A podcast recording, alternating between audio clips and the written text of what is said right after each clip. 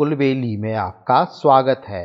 यहाँ आप सुनेंगे बाल कहानियाँ, इतिहास के रोमांचक किस्से और संस्कृति से जुड़ी कुछ मज़ेदार बातें।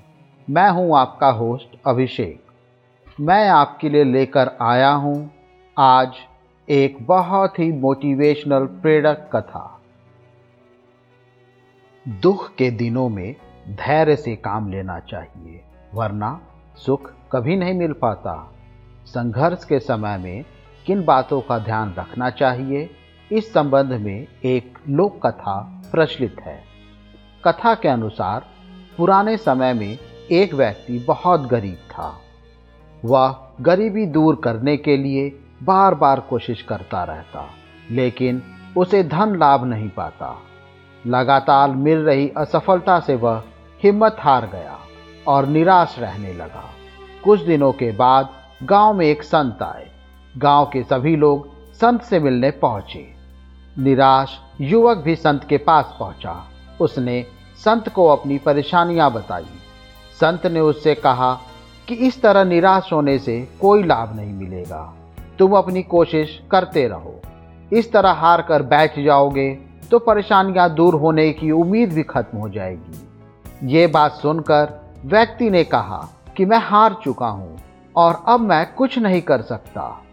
संत को समझ आ गया कि ये व्यक्ति नकारात्मक विचारों से बुरी तरह उलझ गया है। तब संत ने उससे कहा कि मैं तुम्हें एक कहानी सुनाता हूँ। कहानी से तुम्हारी निराशा दूर हो जाएगी।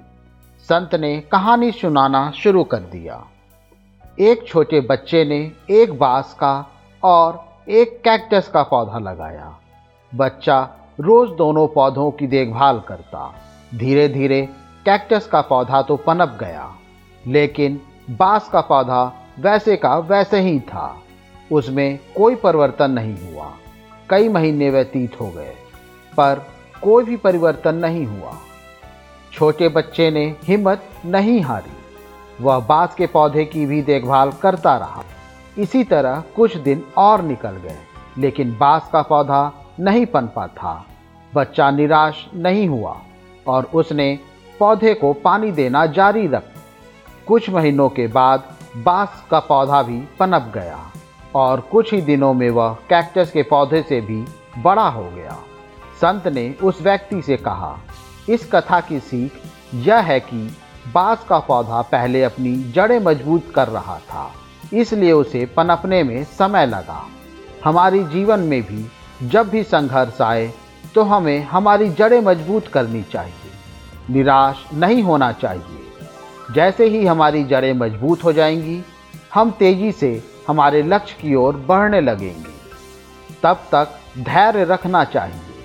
वह युवक संत की बात समझ गया और उसने एक बार फिर से पूरे उत्साह के साथ काम करना शुरू कर दिया। मुझे उम्मीद है आपको ये कहानी पसंद आई होगी। ऐसी ही और प्रेरक कहानी सुनने के लिए हमारे चैनल को लाइक और सब्सक्राइब करें। इस कहानी को ज़्यादा से ज़्यादा शेयर करें। जल्द ही मिलते हैं एक और नई कहानी या किस्से के साथ। तब तक के लिए धन्यवाद।